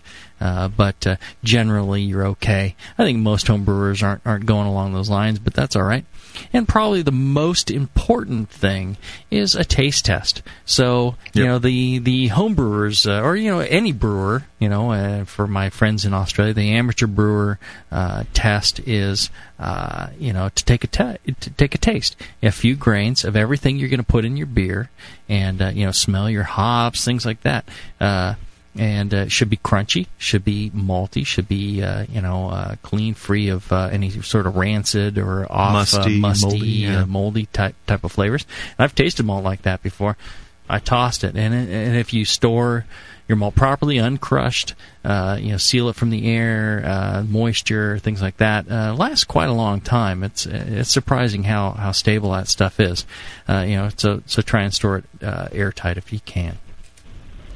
I think this is a, a real good show, and I really appreciate you being here with us, Bob, on such short notice. Uh, you, of Thanks course, were our number one choice for the show. So uh, the fact that you were able to do it for us, uh, we really appreciate. You were uh, uh, one of my favorite people in all of all of uh, professional brewing. Well, it's been a pleasure for me. So it's my first time. I think it was a, a bit too technical, but uh, no, no, no, not for our our, our Yeah. crew. It's- We we put the what's the, the, the testicles and the technical, Technical, or yes. something like. I heard that on the ad. It was hilarious. and uh, are you going to make it out for the uh, 2009 uh, Homebrewers Conference in uh, San Francisco? I will. This uh, this last one was the first one that I missed. Yeah, Um, yeah, I've seen it. it's, uh, sorry. I missed it too. I was dying of pneumonia, but uh, it'll be good to see you out. And uh, let me let me take you out to dinner or something and uh, show you our appreciation just Uh-oh. from the homebrew community. Come to San Francisco. Jamil takes you I'll out to take you dinner. out, maybe a little waka waka waka. what was what is that? That's my little uh, high pitched porn voice there. I see. Good. Bob has a great sense of humor, which is another thing. All right. Yeah, well, I, I- yeah, especially with that last caller, it's important.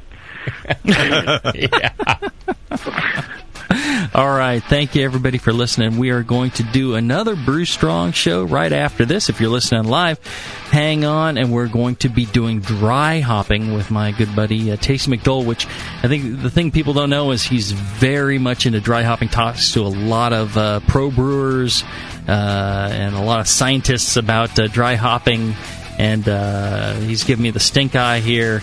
But uh, he actually knows quite a bit about dry hopping and makes some great beers with the uh, dry hopping. And uh, don't forget, if you get a chance, you know, click on uh, the various links and uh, at the Brewing Network, and uh, you know, uh, get a, uh, a subscription to BYO. Both John and I write uh, for BYO, and uh, we, you see us there every every issue. And right. I do styles, John does technical, and uh, you know, well worth it. And the if you buy it from the thebrewingnetwork.com, uh, the Brewing Network gets a little cut of the proceeds, and uh, that helps uh, keep us on the air as well.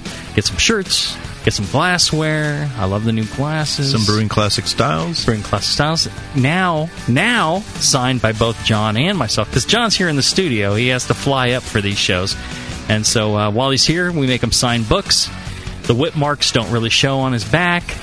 You know, we happy gave, to do it. gave him a hoodie to uh, hide the whip marks, but uh, uh, you know he's, he's doing it quite well.